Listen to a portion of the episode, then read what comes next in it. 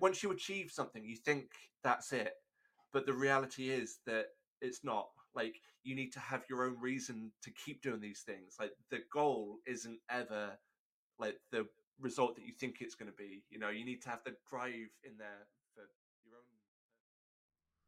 Hello, and welcome to episode 3 of How Do You End Up Doing That with me, Alex Jeffers. This podcast is all about speaking to people about jobs they've ended up doing and what got them into doing it, because usually people have got a bit of a story to tell about how they ended up doing what they're currently doing if it's slightly out of the ordinary.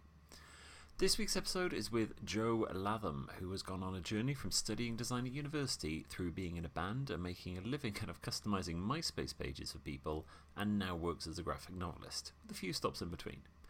We also talk on his feelings of imposter syndrome, how a lack of confidence potentially put his career on the back foot, and how he ended up designing golf balls for Vernon Kay.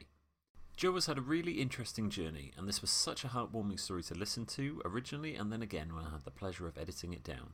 Just like the recording of episode 2, I couldn't really edit it down to any less than just over an hour without ruining the flow of things and the wonderful stories Joe had to tell.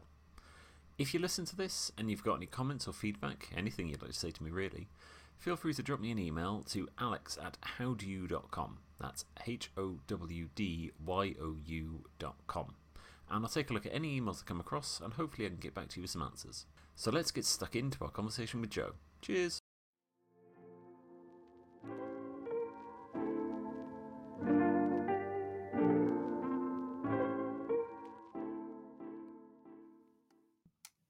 Hello, Joe. Hello.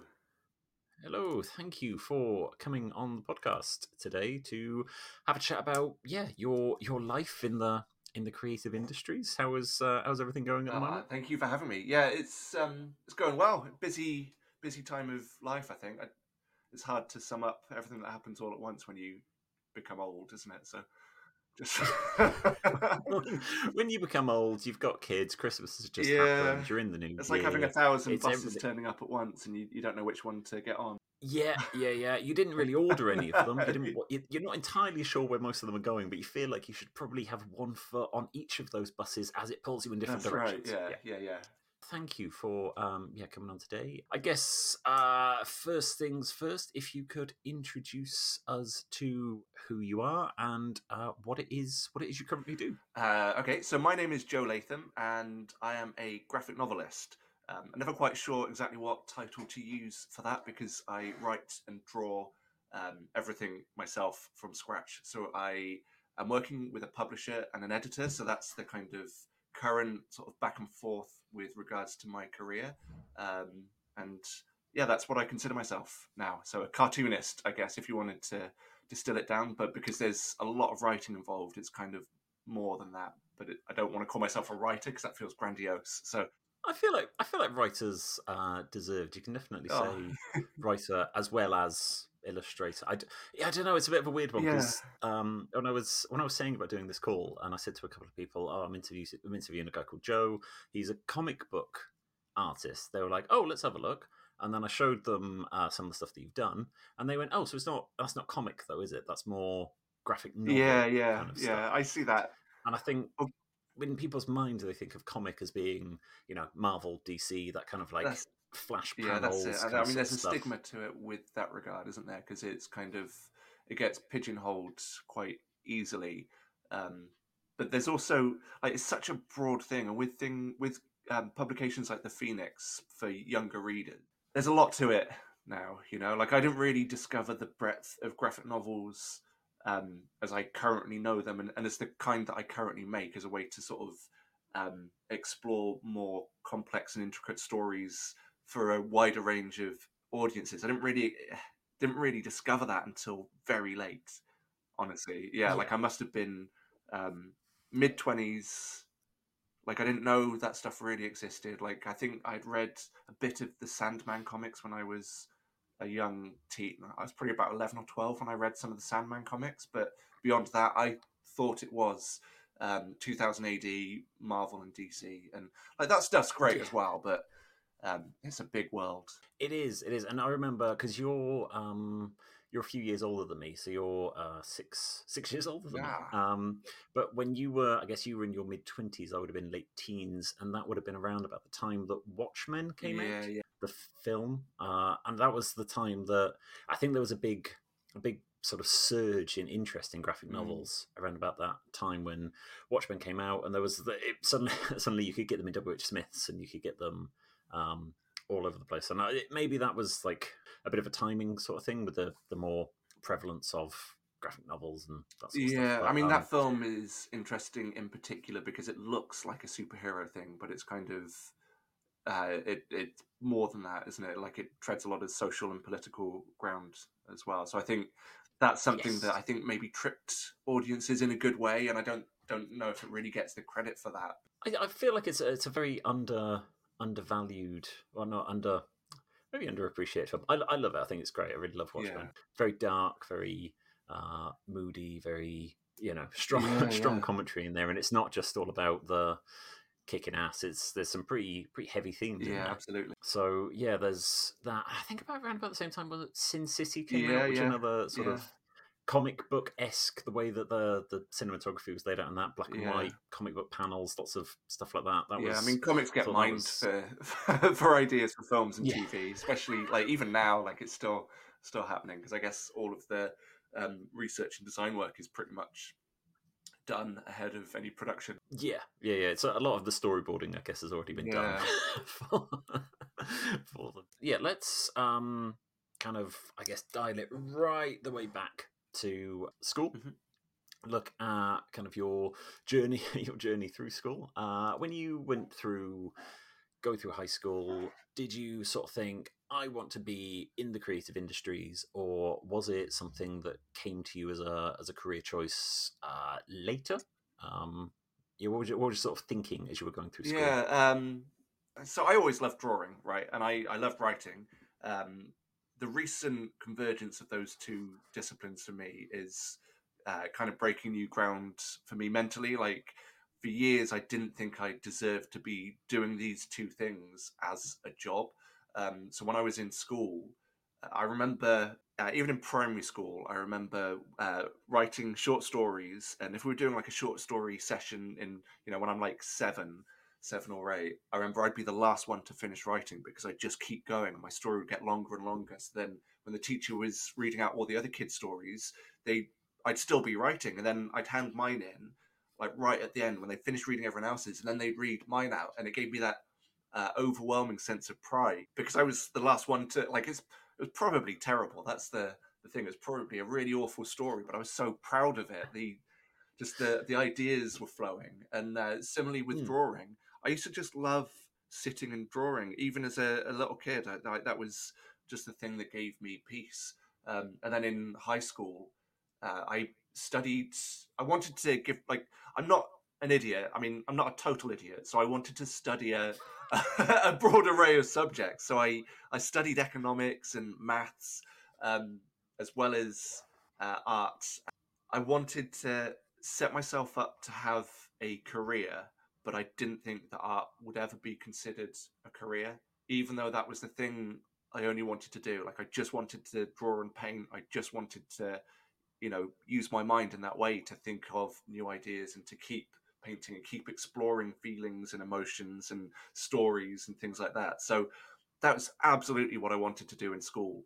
But there was the other part of my brain, I think probably from my dad's influence largely, because my, my mum was a piano teacher when I was around this age. So, like, she loved playing the piano and she had um, so many friendly people that would come to her to our house and they'd uh, they just adored my mum.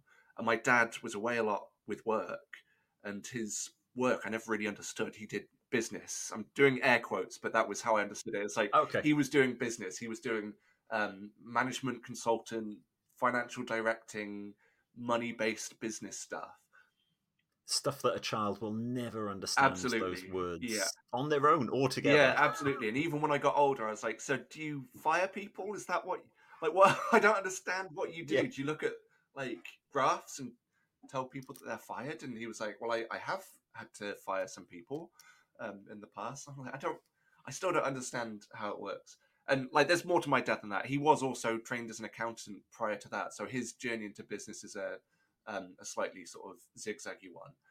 But um, Mhm. there was always that influence to try and make sure I had a sensible trajectory for my um, potential career and like how to look after myself and earn. And I understand that as a as a parent, I understand like you want to know that your kids are safe, but also uh, I think for me there's that greater sense of wanting to know that the world isn't like a closed box. Like there's there's options, there's avenues, and especially now, like the way that um, the internet has changed things over the last thirty years.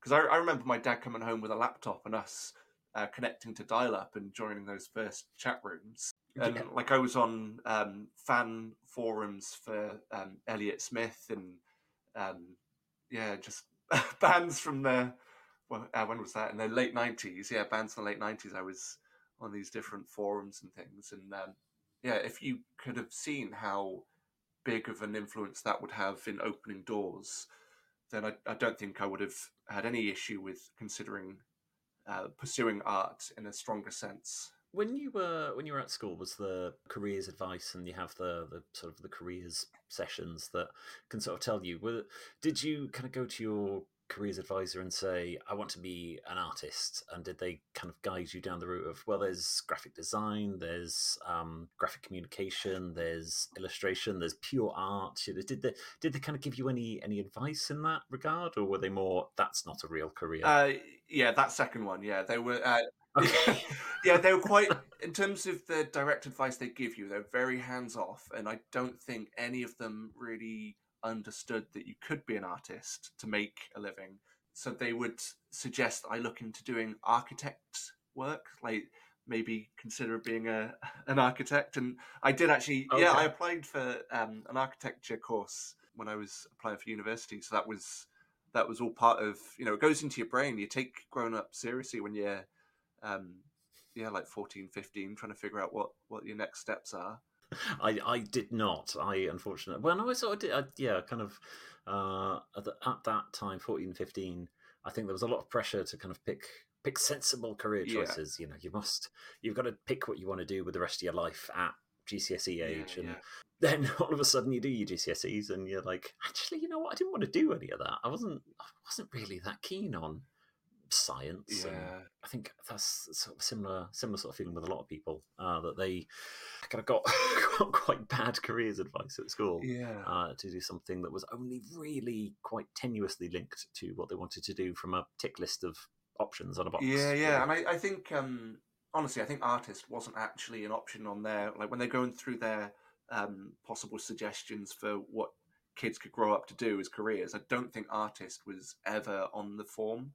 You know, like I think it was just not an option for them to even put forward to us because they didn't know um, how it would pan out. And ironically, I do think that now picking an, a more niche specialty is going to be the way to go because there's there's so many people out there that have a lot of skills, you know. So if you're able to really make yourself stand out in a, a specific field, then surely that's much more powerful than just you know following bad advice from a, a, a counselor at 15 being more, being much more specialist, I think, is definitely the way to go. Yeah. Um, but in the, I guess, on the flip side of that, when you're kind of looking at that sort of age, you don't you don't want to specialize too soon. You want to leave your options open, but kind Yeah. of, I guess, you want to take it in more of like a, a pyramid. Well, I'm I'm entering into this field and then specialize within the field, but never leaving it to giving yourself the opportunity to jump back outwards and then go in a slightly different direction if if you feel that it's not not right yeah that's true definitely kind of having that focus,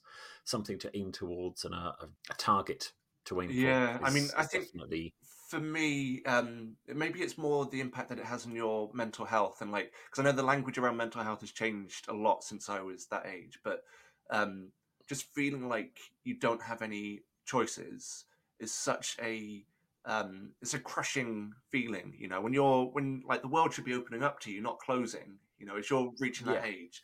So, because I, I th- like, I guess more skills is better than less skills, right? But just knowing that those could go in so many different paths is what you want to feel rather than because I, I remember um, basically crying to my brother down the phone when I was graduating uni because I was like, what what the flip am I going to do now? Like, I'm going to have to get a job I hate because there's no no uh, design jobs for graduates. Because I that was sorry, I'm sort of jumping a bit, but um, I was I was, I was just devastated because I was like, what am I going to do? Like, I'm not going to be able to get a job in design, so I have to get a job that I hate, which won't pay me enough to live either with friends. My friends are all moving to different cities because they're either going home because they've graduated too, or they graduated a year earlier because because of my um, my foundation course.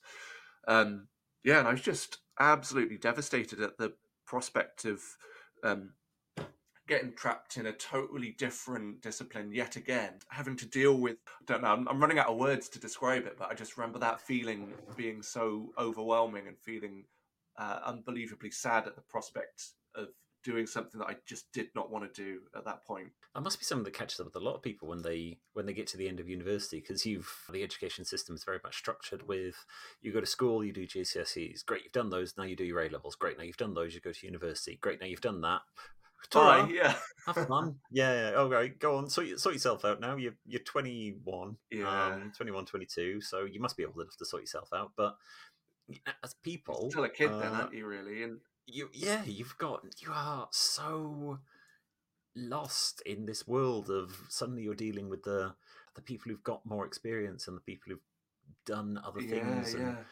your academic career has suddenly come to an end and what do you do then Yeah. well, you could get a master's Yeah, yeah. We had one tutor who passively mentioned that if you're getting a two one or a or a first, you should be considering doing a masters because it will help you like jump a step in your career. But he said it in, in front Yeah. of a room of maybe hundred people. There was like a shared lecture across the the different um, artistic courses, and uh, it was just one statement. Like that was it. He didn't like. No one actually suggested it and said like this is a good idea. It was like one 10 second statement that this man said once, and that that's it. And like what I don't think anyone did. Honestly, I think uh, there might have been one or two people that stayed on, but it, it wasn't a particularly good university. Very little in the way of incentive to stay on longer than you have to there.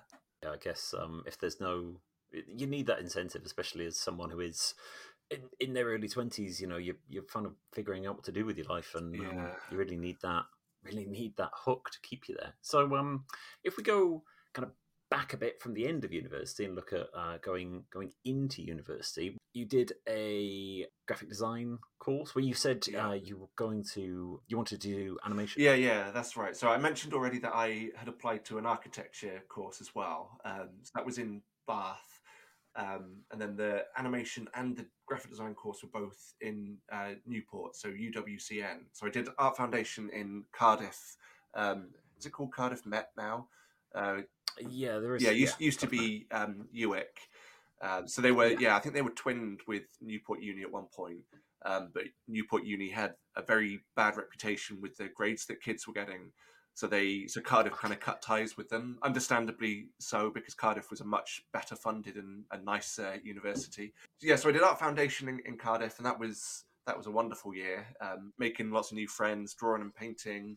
Um, very little in the way of pressure, apart from uh, towards the end, the final project, I remember um, there was a graphic design um, module, and you had to pick which sort of focus you wanted to to um, concentrate on. And I picked graphic design because I was like, right, my brother's done this. He's gone through graphic design at uni. I want to, yeah, that's that's sensible because he gets to be creative, he gets to be artistic, and it's a job and it's a career and you know because no one's going to pay me to draw and paint so this is what i should do.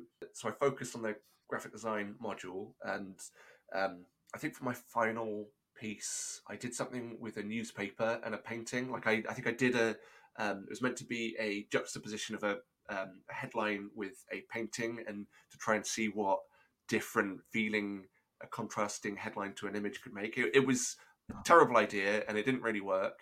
Um, Okay, that seems like an interesting idea. yeah, it just um, it didn't. I mean, I, God, I, I must have been yeah, I would have been nineteen, and I just didn't know what I was doing. Really, I think I was clutching at straws. So the animation and the graphic design course. So animation, if you are unaware, the course is going to be a lot of hand drawn. 2D animation, a lot of CG. The, the way that it was sold was a lot of 2D animation. The one of the ladies that was running the course um, was well known for making those old charming animated bear adverts.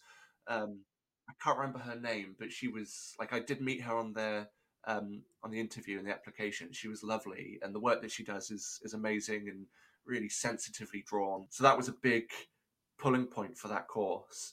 Um, and I would imagine now that they're doing more CG and uh, using things like Toon Boom and, and, things like that. It's a different software to either do 2D or 3D or even faux 3D animation stuff. But I, I love drawing, so that was the big pull for me. It was like I didn't really know that an- animation was even a career, really. I mean, obviously it is because everything's a career, but I just I just like to draw, and so I applied for that. I got accepted, but I got accepted to the graphic design course as well. In hindsight, I think I got worse vibes from the uh, the lecturers that interviewed me on the graphic design course because I remember feeling kind of put aback at some of the questions that they were asking us, and uh, I can't can't really put my finger on what they said, but I just remember coming away feeling a little bit less um, wanted, a little bit less warm about it. Um, which kind of it came out in a story uh, in the first year of uni when we went to a went on a trip to um, I think it was Paris. So we were drinking with the lecturers in Paris mm-hmm. at hotel lobby, and this one lecturer was trying to act cool because he was the young teacher. Um, but he was just saying, "Oh, we were told we could let anyone on, so we just tick the list, tick, tick, tick, tick, tick, and we don't care about whether you got skills." not not a good feeling when you're when you're uh, 19 and you're not even sure about what you're doing with your your choices anyway. Um, no, to get that off your tutor. Yeah, yeah. There were other that's... tutors that were better though, and that's that's the thing. I think that's part of the the big sort of life lesson is uh, when you're studying. Um, you don't need every teacher to be amazing. You just need one. Like you need one person that you either can absorb their passion or like you connect with in a slightly different way because that's that's the thing that will pull you through. Um, and for me, there was a uh, a guy that was really into typography. Um, he was like he was the one that I didn't get on with at first, but by the end of the course, he was the best one because he was the most consistent with his passion, and his lessons were always. Um, there, there, was always a point. There was they were always, they were always grounded. Um, I remember having a really traumatic Christmas at the uh, middle of the first year um, so we had like a, a basically my my mum and dad separated, um, or my my dad left on Christmas Day when I just started uni. I remember going into uni, having had a terrible Christmas, and I went to the tutor. I was like, "Look, can I have a chat with you? I haven't done the homework over Christmas because this stuff happened, like, and I've been really struggling to deal with it." And he was really um, stern with me about it, and he was like, "Well, look, this is really important now. You need to have a real good think about uh, what you're doing with your time. And this isn't the time to slack off. You need to pull your, your socks up and get on with this. And I don't know if it was like tough love to be like, look, I understand everyone's got going on, get on with it. But it did kind of help. Like it, it hurt at the time. I, I was kind of shocked because I was like, surely you should give sympathy in these circumstances. Yeah, yeah. But it did actually kind of help because it meant that I was like, oh, all right, I guess I'll get on with it then, you know? Yeah, there's definitely both sides of the argument there. You want that sympathy and you kind of need that sympathy. And as a as a 19 year old, you are still a, I guess, a vulnerable young person. And the teacher or tutor is a is a person who is responsible for the, your well-being and looking after your emotions so they should really give some element of support yeah. to you in that case but on the flip side, it is their job as a tutor to get the best out of you as as a student. I mean, he he so, did give me support in a practical sense because I think he gave me an extra week to do the work, and it wasn't like the coursework at that point was um, was a joke. It's like such a minuscule project that once you're earning money for doing creative projects, you realise that um, the actual turnaround time of like idea to sharing something is so different to um, what it is in uni. Like when you've got like months to work on an idea and research something, like it's just completely different. I guess the there's in university they do they kind of allow you that that space and room to breathe, and then there's the difference between academia and commercial side of things where you quite often I've quite often found if I've been working with a, a designer from who's fresh out of uni, they're so reluctant to show you anything um, until it's absolutely perfect. Yeah. But then you speak to someone who's been doing it for 10 years and they're like, here's my idea, here's a rough draft, take a look, what do you think? Yeah, Uh, and they're very, like, one day turnaround of, like, you know, here's the thing, tell me what you think, see if you're happy with this, and then we can work from there. But yeah, the sort of the fresh out of uni mindset is more, it must be absolutely perfect. And when it's absolutely perfect, Yeah. then I will present it to you. yeah, yeah, absolutely. So much more pressure to try and do it that that way though, because nothing's perfect, and we're so flawed as humans that you just hope that every time you create something, you're learning from either past projects, past successes, and past failures. Like that's the the thing you want to be able to grow on, rather than uh, get something perfect. Like done is much more valuable than perfect. Yeah, what is it? Uh, perfection is the enemy of good. Yeah, yeah, that, that, that extra sort of 5% that'll make something perfect could take you three times the amount of time it took you to get it to 95% of the yeah, yeah. and if Um, you're talking about artwork as well, that extra five percent might make it worse. You know, like when do you draw the line? And Of course, um, you need to have that knowledge, self-awareness of when do I stop? Yeah. When is it? When is it done? Not when is it perfect, but when is it finished, Yeah. and when is it done? that's it. Yeah, it's interesting kind of thought process there between university thinking and like going into the going into the the, the real world, I guess you could call it. So air quotes then again. Yeah, yeah, So if we kind of look at then you've gone you've gone through university, you've um, graduated. Obviously, we touched on a little bit earlier. You you weren't happy about leaving. You were you know quite upset uh, about leaving. Then what what was like what was next? What did you do straight out of straight out of university? Uh, I I played drums. so the yeah yeah. Uh, so I was in in a band with my brother from the age of um, I guess fifteen or sixteen. Whenever I started learning the drums, I was um, instantly in a band with my brother and um, a couple of other school friends as well. So we did that through uni, and then when when I graduated, only real plan was to make more music. So. Uh, okay. figure out how to do that in any way possible. Me and my brother wrote lots of songs together in that time, um, and then we worked with our singer and our bassist to sort of hone them. And that was maybe a six month period where we were really trying to um, make something that we were proud of. And we Okay. booked time in a studio and uh, we recorded an EP and we went on a little tour of uh, Scotland for some reason. I think that was the only place where we could find enough consecutive venues to have us over the course of like six days. Um, Okay. yeah, so it's it's tenuous, but it was also it was it was pretty fun, but hard work. Um, whilst doing that, I was trying to figure out how to make any money at all. So uh, I signed on for the Dole. Like, so I was in a town called Chepstow. That was my my hometown, and it's not Okay. not there might be a a handful more, but not a huge amount of work exists in Chepstow. There's a tiny little high street with um, I don't know, like ten shops in it. Um, there's a handful of pubs, um, probably more pubs than shops actually.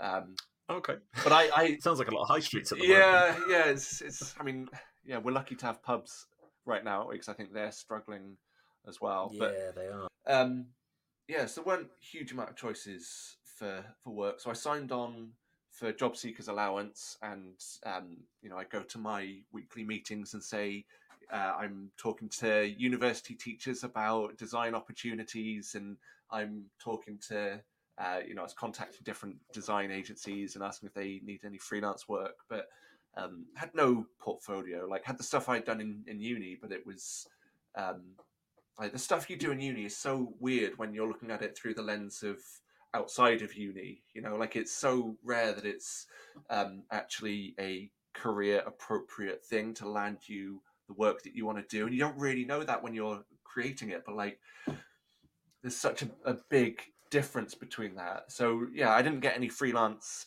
design work, so I started signing up for, I guess, a bit like Fiverr, but you know, going back many many years, there were other sites like Elance. and I don't know if that still exists. I think Elance and Upwork merged Yeah. into one one site in the end. Okay. Um, yeah. Yeah, yeah. So I signed up for a couple of months on that. Um, managed to get because I, I used to paint as well. I used to do these big canvas paintings. Um, Okay. so that was my portfolio for illustration work on there. I had I uploaded I think like ten different paintings that I had done. I managed to get um, one or two little illustration gigs, but they were so poorly paid that they only just covered the cost of the subscription. And the people, Wow. yeah, it was it was terrible. The people that were commissioning me, they were like, "Oh yeah, we'll take a chance on you. We'll give you a shot on this. I think you understand what we're looking for." And they were looking for these really crappy, uh, basically clip art stickmen uh, doodles. Yeah, which like it's fine. There Okay. is there's like there's a place for that. But when I where I was in my um, career, like in my mum's house, trying to play drums and earning, I, I think I made like twenty five pounds for this for this day's work of uh, ink illustrations. Yeah, and like honestly, that kind of set a uh, a foundation for me for what I thought illustration work or my illustration work was worth. Um, Oh, okay. And- yeah, because if that that's what you've been paid for it, that is therefore what you think it is worth. Yeah, yeah, yeah. And thinking of your own worth as an hourly value, um, I also think is quite detrimental because if you spent you know thirty years perfecting something and you can do like brain surgery in thirty minutes, should you be paid more or less than someone that has only just started and it's going to take them four hours? You know, like you can be absolutely amazing at something and it takes you no time. But um, yeah, again, I'm sort of digressing somewhat. Um, So good. this this whole podcast is about you know journeys and connections. So Yeah, I well- feel like having a bit of a digressive sec- segments. Uh, it's fine. Yeah, well, my so my my wife has um she got diagnosed with ADHD recently, and the more she's been learning about it, the more I think, oh yeah, that sounds really familiar. Then I notice it in um in my best friends, in everyone that I've ever been close to over the years. It's like, oh shit, yeah. That so I because I think my brain is um very scatty when it comes to this, and like when I do conventions, I end up talking to people and we go off topic and I'm talking to someone at my table for like 10, 15 minutes about something completely unrelated to the reason I'm there. And I'm there to try and sell books and make make a living, you know, but chatting to people about like dogs and um, I don't know, swimming in lakes or something. But I uh, I went to a, an event before. It was like a networking event for a charity, and um, I, I kind of like I didn't really want to be there. I wasn't really in the mood for it, but they were the charity was one of my clients, so I thought thought yeah I'll go I'll go along I'll go along, and I went down and the buffet there was amazing, like really really good, and I was chatting everyone I spoke to, bearing in mind I was supposed to be there to try and get some work, you know, like web yeah. development work. Every single person I spoke to, my opening line was, "Have you tried the quiche? It's amazing." oh, that's beautiful. That's what you need, man. Always talk about the quiche. and then there was a guy there who came up to me afterwards and was like, "Are you trying to uh, like what? uh, What, are you doing?" I was like, "What are you on about? You- like the quiche? The quiche is amazing." He went, "Aren't you supposed to be here trying to get work?" Yeah, I am. You know, people are going to leave here thinking of you as the quiche guy. I'm all right with Yeah, that. I, I honestly, remember that. I am okay Yeah. with being the quiche man. Um, That's I fine. mean, networking is such a weird thing, isn't it? It is. It's hard work, and um, yeah, I feel. But it, it- on the flip side of that, I feel like it's the the kind of the, the the the people who don't approach you and thrust their business card in your face and go, "What do you want? Buy my stuff," Yeah. you know, or the the firm handshake. It's the people that I always remember. The people who are slightly odd Yeah. and are slightly um out there, and are the ones who would maybe because if someone wanted to talk to me about quiche for an hour, Yeah. I would be in my element. Yeah, I would love that. I mean, that's Uh, it. You want the real connections because, like, you can't work with someone that's going to be pushy and stonewall you when uh, I don't know if you ask something that they don't want to hear. Like, you want someone that you can actually have a back and forth with and, and chat to, and yeah. Yeah, sorry, where did we get to? Oh, we were talking about um, After uni, being in the band. after you, the drums. You were playing the drums. Yeah, you were in yeah, yeah, yeah. Pro, yeah. uh, So you signed up to Elance. Yeah, that's right. So that that was bad. And then um, being in the band, uh, like we still we played loads of gigs within a certain vicinity of South Wales. Um, for some reason, found it impossible to get a gig in Bristol, even though it was so close. But I think there was a bit of a mental block for venues in Bristol with anyone from Wales because I think they probably had experience of people claiming that they could get a crowd into a small show in Bristol and not have anyone turn up. I think that was the impression we got anyway. So um, yeah, just through gigs in Barfly and uh, Buffalo and, and places like that in Cardiff, we met a lot of bands, um, and I ended up doing a lot of MySpace page designs. So I started with my band and a, a band that we uh, played a, a, gig with, and then another band that we played a gig with, and a friend's band, and then that led to doing um, album artwork for bands and t-shirt artwork. Just like the the MySpace page design that was that was like the very first. It's kind of what got a lot of people into web design. I think it? so. you were learning. Yeah. Um, it was all done through CSS. Yeah. Um, you could you MySpace allowed you to put your own CSS onto the page. Right. For anybody who doesn't know, CSS is a uh, programming language that will allow you to style up elements of a web page. Make and yeah, MySpace was a social network that uh, existed about twenty years ago. That's right. I think it still exists, but I, I, think it's a wasteland. I don't don't think it even remotely resembles what it used to be. Um, really? Yeah, yeah. I think it was it was bought by um, some pop star about 10 years ago or something like that. And uh, so MySpace still exists. Let's see, who owns MySpace? Um, oh, yeah, it's more of a music playing thing now. And, well, I've gone on there and none of the images work. No, which is, that's a good sign, isn't it? Yeah, that was my, like, MySpace was my income for quite a long time. Like, that was, I used to charge, like, when I started, it was 20, uh, it was 40 quid a MySpace page, and I could do, um, I could do one in about half a day, design and code. Uh, as I got more, I charged a bit more, so I could do them for about eighty quid a page. And then I think I uh, reached about hundred pounds a page at one point, and I get to do about two or three a day. So I was doing a lot of these pages, and just doing the pages was your own advertisement because I'd have a link to my own MySpace page on every page that I did.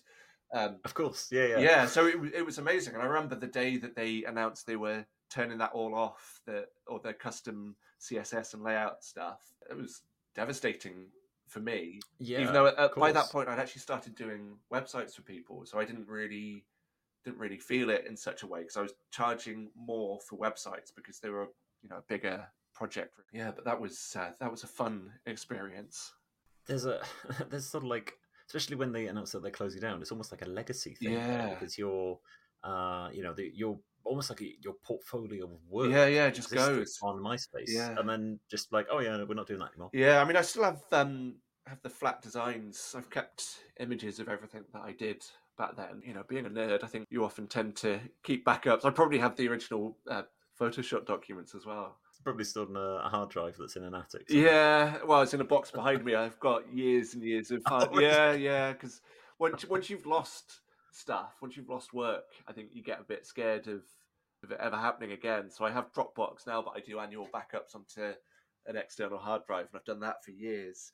Like once a year at least, someone will get in touch and ask me for a file that I haven't touched for probably four or five years. Like I had to do some layout work for a composer recently. Um, because he has run out, like he's reprinting two of his albums that I did the artwork for, and really nice chap. But I did the artwork maybe seven or eight years ago, something okay. like that. Yeah. So luckily, I had. I, I think I had to rebuild one part of it.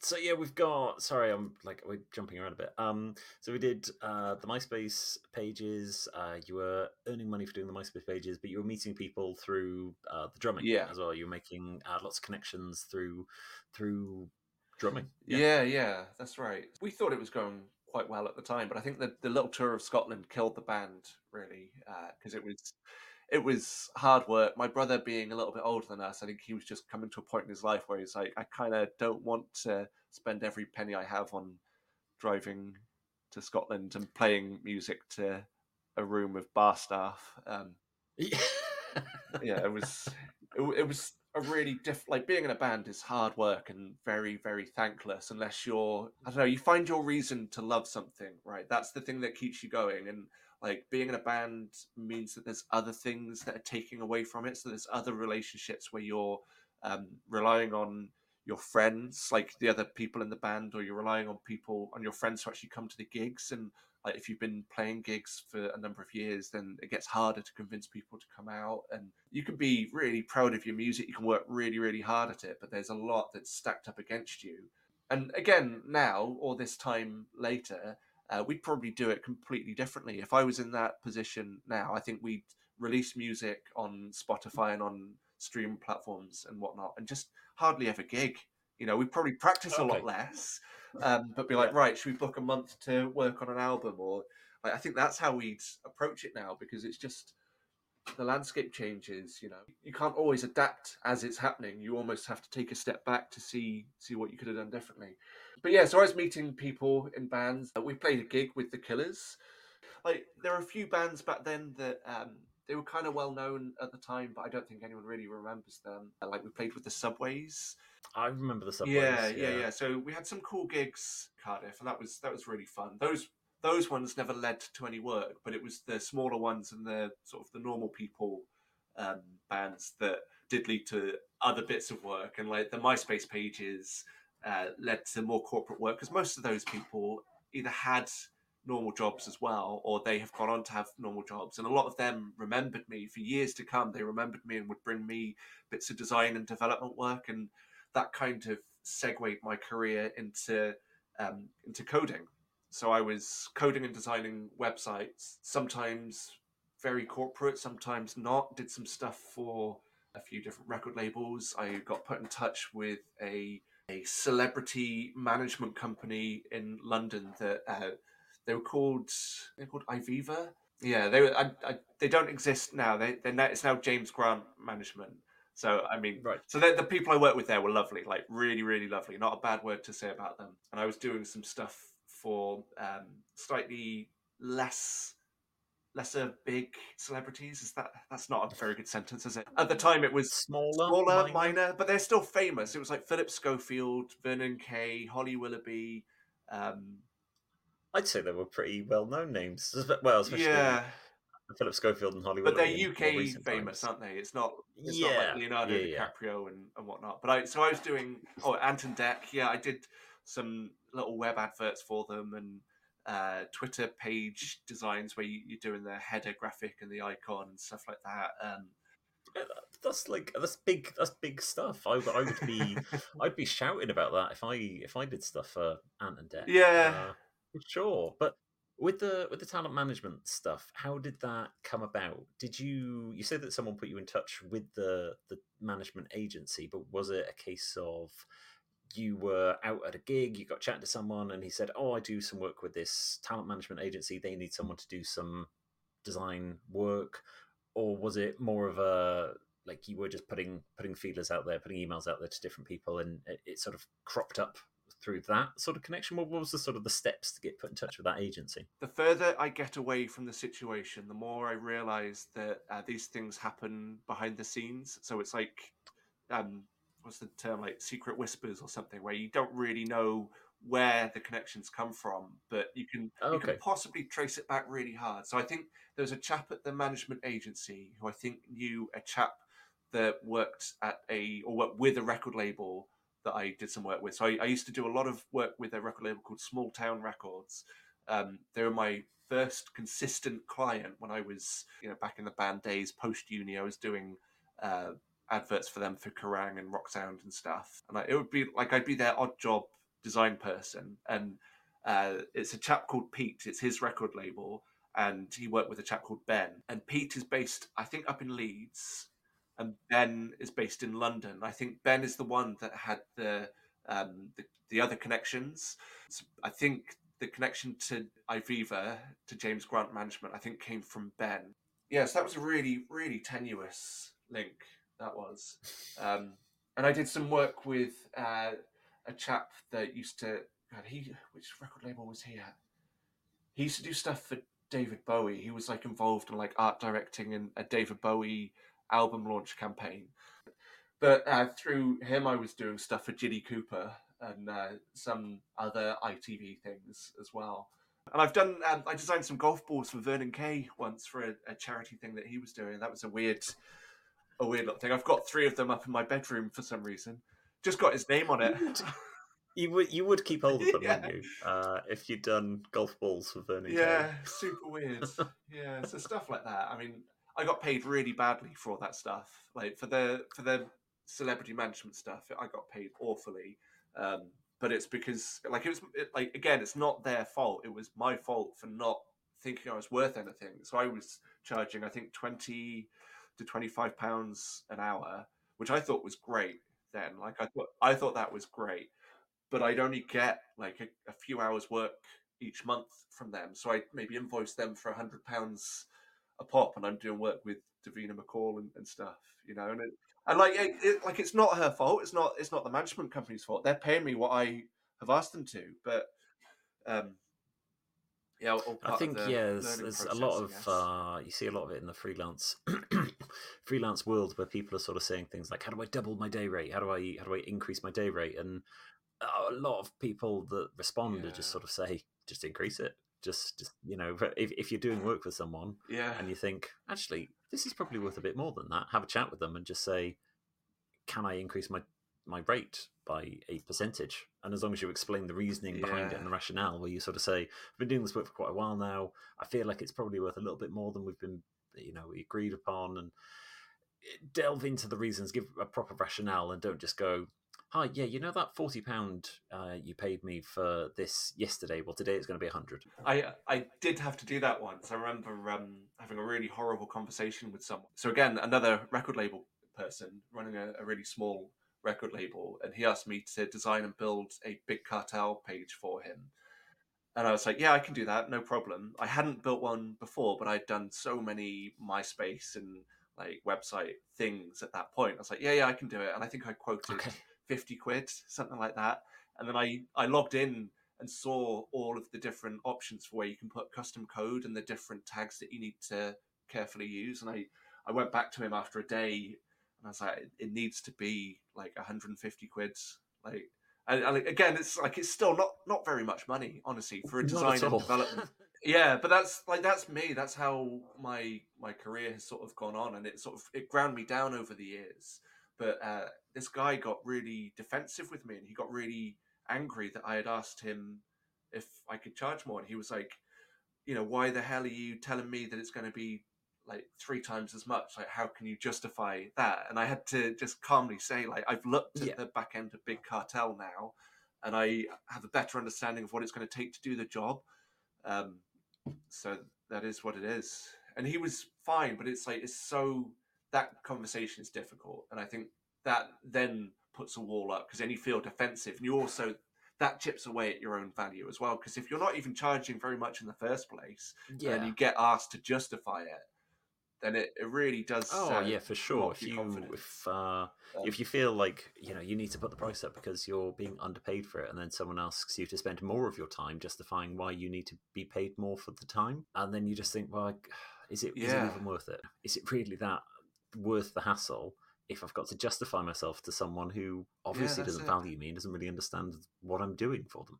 and there, there for me there's always been that um, split in my brain where there's a bit of me that doesn't value myself as well so i'm like yeah of course you're right for questioning this and then there's the other bit of me that's like i guess defensive and thinking no i am Why do you think that more." is? Why do you think you question your your self worth uh, in any way? Is it is is there anything that you think has happened, or do you feel like it roots quite firmly back to the you know the e-lancing gigs that you're doing to get started? this it's a can of worms this one because i think it's all the way back through childhood and through life honestly i think um through my parents like my i got lovely parents um love them but like i say my mum being a piano teacher that's the sort of the warmth and like yeah you can paint like my mum bought me canvases and paints when i was a teenager and she bought me sketchbooks and like we go to the art shop and she'd be like oh you want a, a pen or a paintbrush here you go or we go to the library or we go to the bookshop and she'd buy me books. Like I'd say, Mum, this one looks interesting, and she'd just get it for me.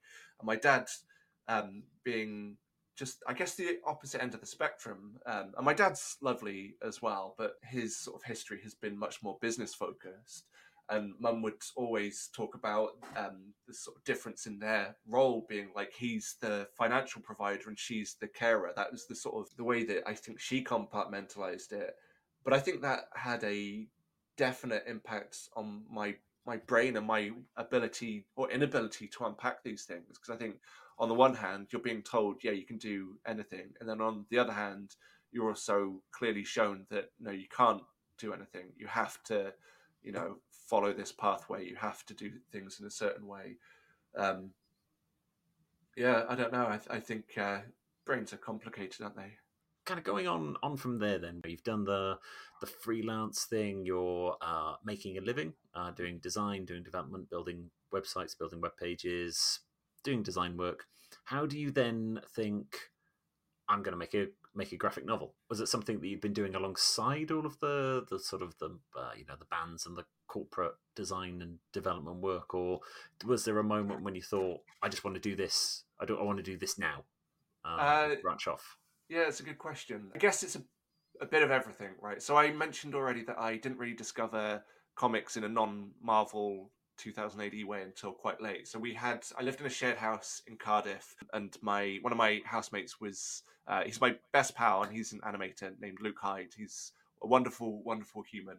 Mm-hmm. Um, love him to bits, and he got made redundant when we were living together. So the animation company that he worked at went under, and it's okay. roughly around the same time that um, I think MySpace was changing its rules. So it was like pre-sale of of the platform, but it was when they were like locking down the CSS customization stuff. And uh, working with bands can be really, really hard sometimes. Like sometimes it's amazing. Like bands can be the nicest clients, they can be the most creative and understanding. But then sometimes you get bands where um, they've got like individually the members might have stronger opinions than any other band that you work with. So you send one thing that one person loves and the others hate. That was becoming quite a mental challenge. It's like doing things for low budget when you're having that kind of pushback. Yeah. So creatively, I wanted to do something on my own, and I would always draw anyway. And for a while, the stuff for the bands, the t-shirts and the album covers and things, that was scratching that itch. But it sort of it kind of stopped being mine because I'd be asked to do things in other people's style. So okay. I wanted to do something that was just mine. Mm. Um, and when Luke got made redundant, uh, we were living in the same house. He is an absolutely amazing illustrator. So I was like, why don't you draw something that I've written? Like, why don't we work together on a comic book? That started. Like, I wrote a story, I shared it with him. He started to draw it. He did an amazing job, but then he got he got a job as well after maybe a month or two. Um, he got a new job, and that meant that him working on that book stopped for nearly a year and I still wanted to do it. I was like, well, I've started this now. Like I, I've kind of, I've opened the, I've opened Pandora's box. I want to do this. So I made a short comic um, called The Fox, and I took it to Thought Bubble, which is a convention up. Uh, it was up in Leeds then, and I just took it up um, with my friend that introduced me to comics, a, a chap named Dan. Um, such a, such a weird set of like circumstances, but he was in between houses where um, the tenancy on one place ran out, ran out, and he had a, a, week where he was essentially homeless before the next one started.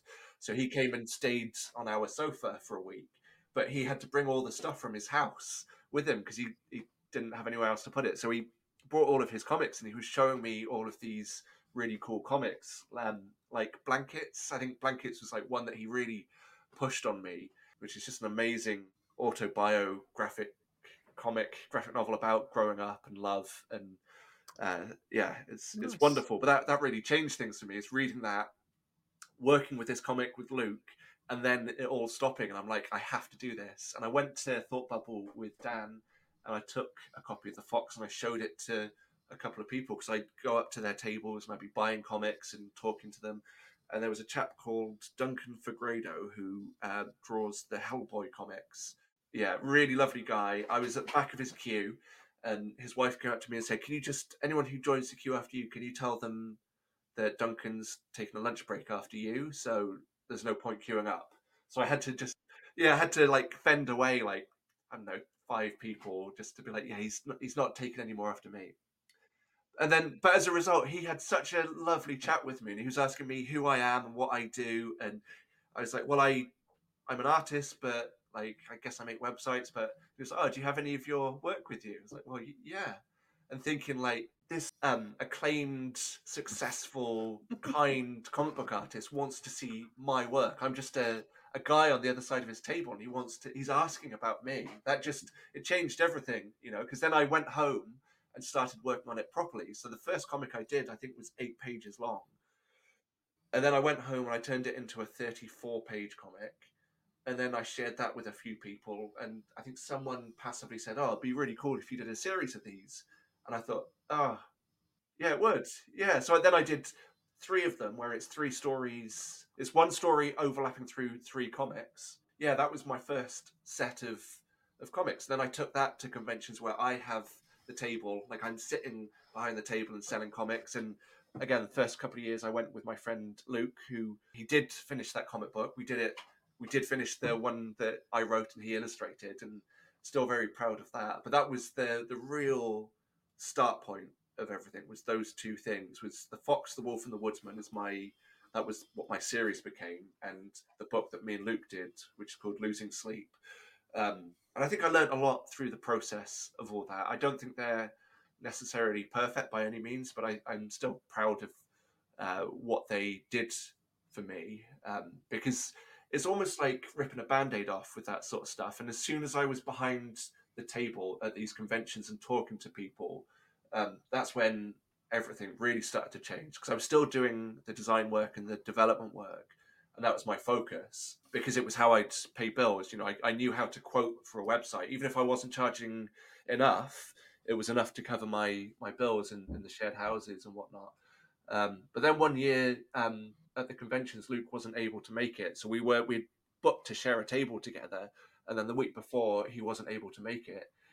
And again, that was like the biggest push for me. Like that was like all of a sudden I'm up in this place where I don't know anyone but I was seeing people that I met the year before, and it was absolutely mind blowing. Like the hmm. experience was so different because I was able to have more concentrated, purposeful conversations with the people uh, on the other side of the table about my work, about their work, about comics, and yeah, I, it just sounds sounds like yeah, kind of.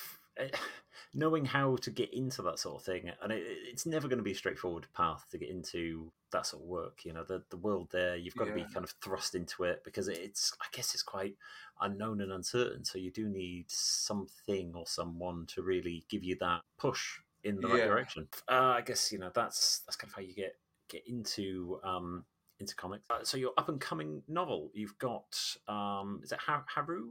That's right. Yeah. Haru, yes. So Haru is coming up. And when I was speaking to you earlier, you said about uh, an editor found you on Etsy. So was it a case of uh, some of the stuff that you've already talked about? You know, that was up on your Etsy page, and then an editor yeah. found it and sort of said, "Can you make us something for us?" Or was Haru an idea you already had that you pitched to them?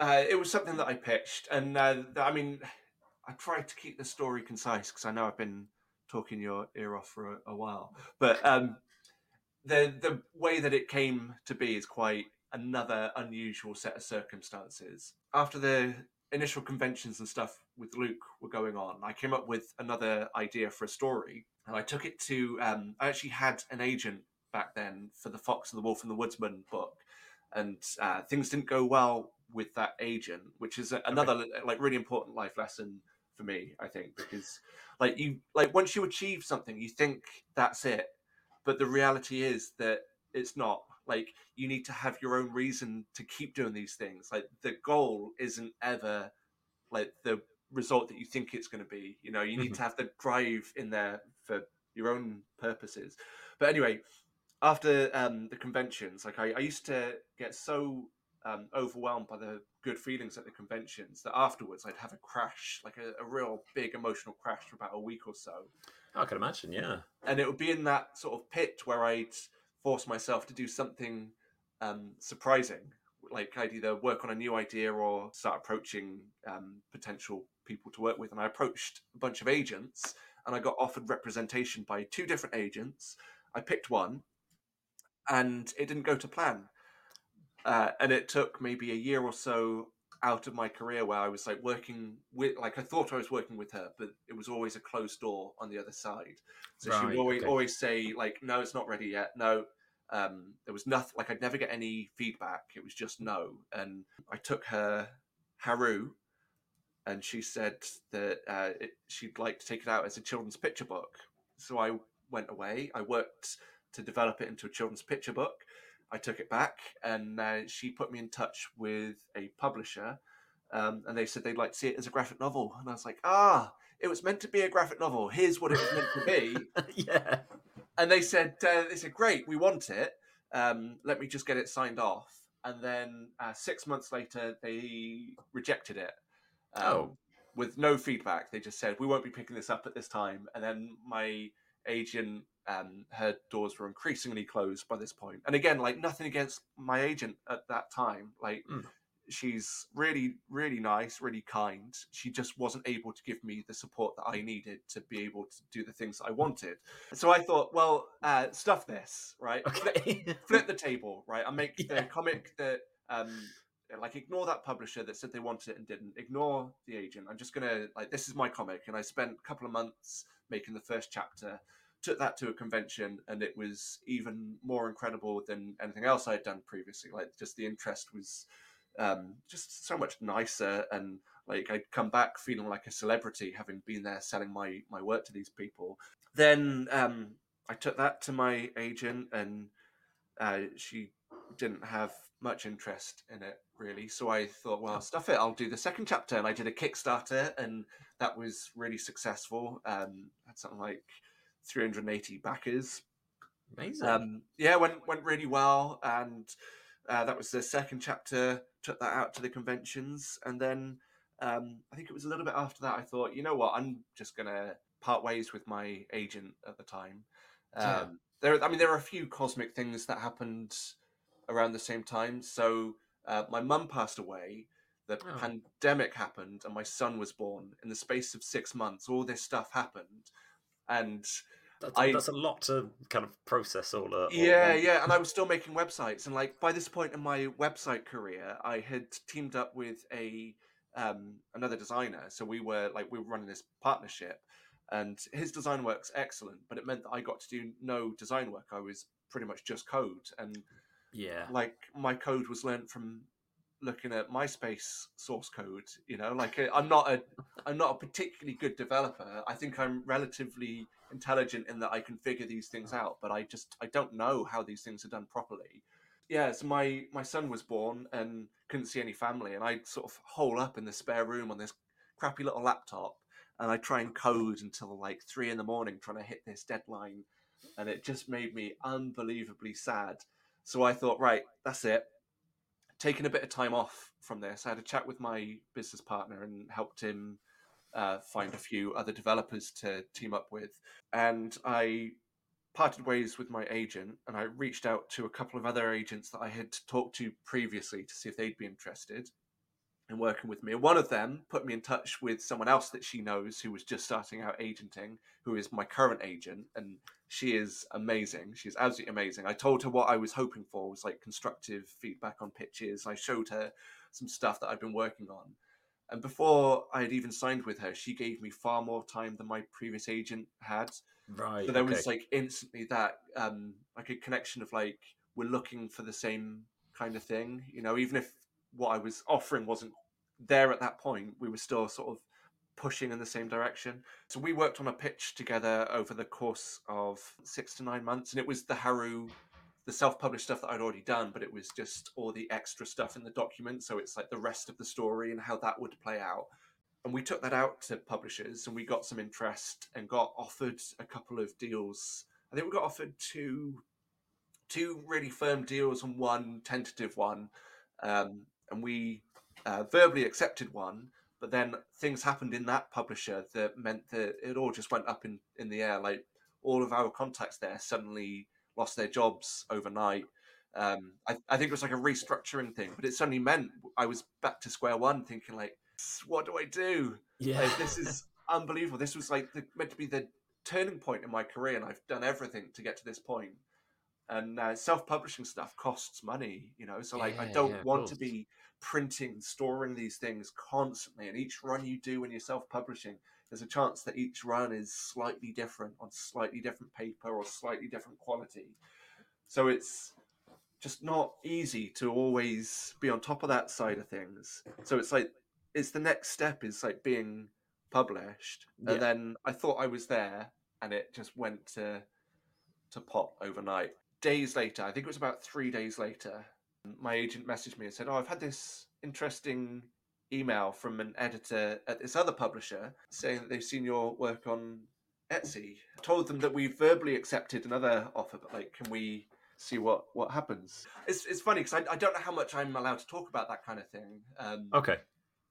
because it's, it's it is it's tricky because it's like there's so many um relationships involved, and the person that found me on Etsy doesn't even work at the publisher any, anymore. She Okay. she went on to a different job. But like that's what I mean. There's so much serendipity in in the world when it comes to create. I mean, I guess all work, but like specifically creative work. People move around jobs, and Mhm. it, it's quite random with what things are going to be a success and what things aren't.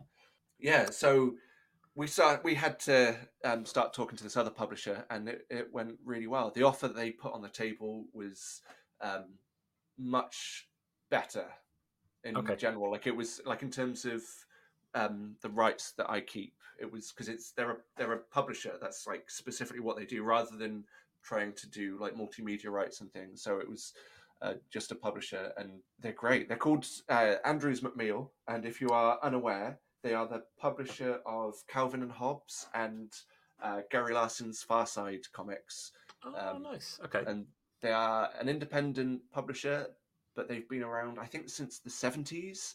So they've Wow, got okay. yeah, they've got a really firm history.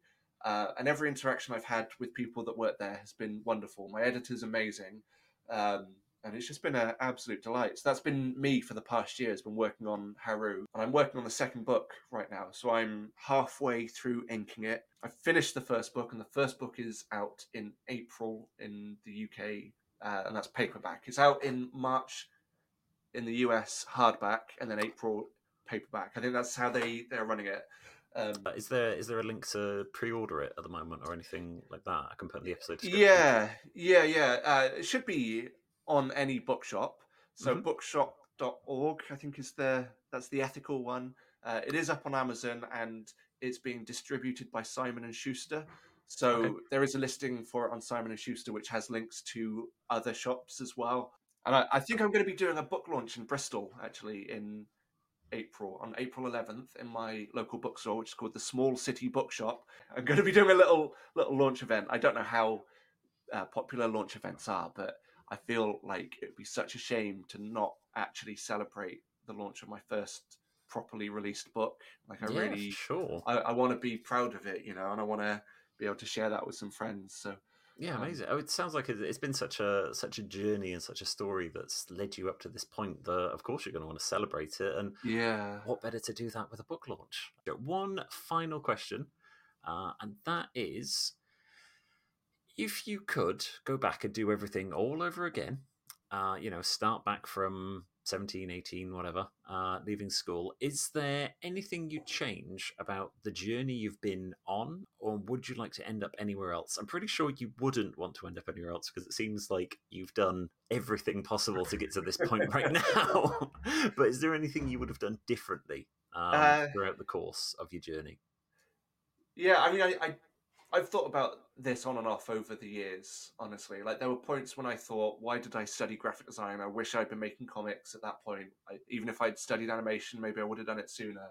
Um, but I think there is value to having a zigzaggy journey, like the different things that you learn along the way that you probably wouldn't have learned any other way. And um, having done so much graphic design and development, I mean, maybe not so much the development. I think the development is like a it's a cheeky little skill that you can use to um, almost cheat your own life. You know, like I can make my own website. That's that's free. That could cost hundreds.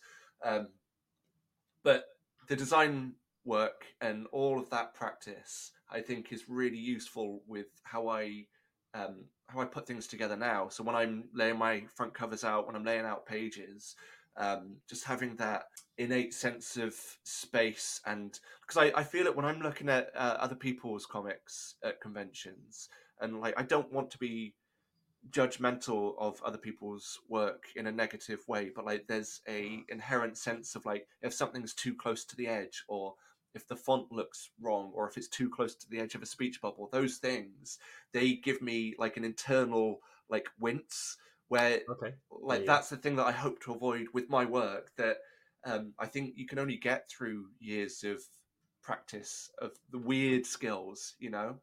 Yeah, so I don't know if I'd really do anything different. Maybe like I think validating writing at a younger age would have been really useful because I nearly like halfway through the the graphic design course, I nearly quit and applied to do a English creative writing course instead.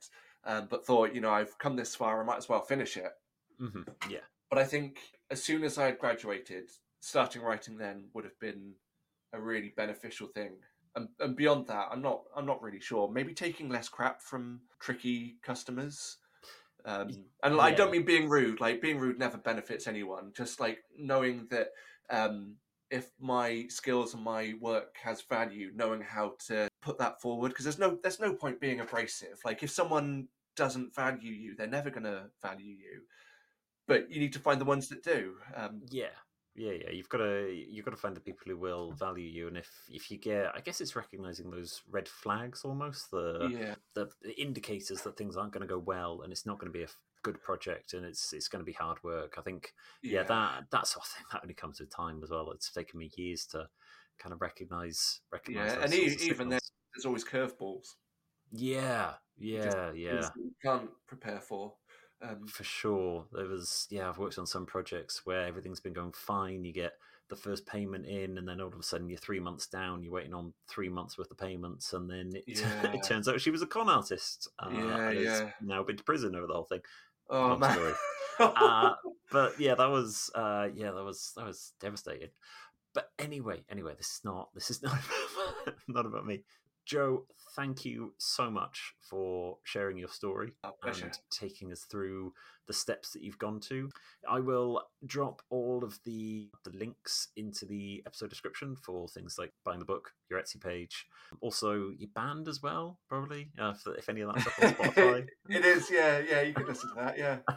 I'll yeah stick all we're, that on there. we're as well. called a, a Thousand Suns, so we only have one EP, but that's on Spotify. It's going in the episode description. Yeah. Brill. Awesome. Thanks, Joe. I'll uh, I'll catch up with you soon, mate. Beautiful. Thank you, Alex. Cheers. Bye. Bye, bye, bye.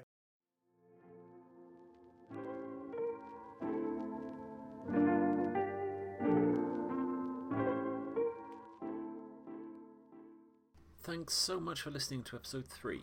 If you've listened all the way through the episode, please consider subscribing to the podcast and leaving a review, maybe even sharing with some of your friends. Similarly, if you've got a story you would like to tell, feel free to get in touch. The email address is in the episode description, along with the links to some of the things we've spoken about in the podcast today. I'll be back with another episode on Monday next week, so hopefully you'll be hearing again from me soon. Thanks, bye.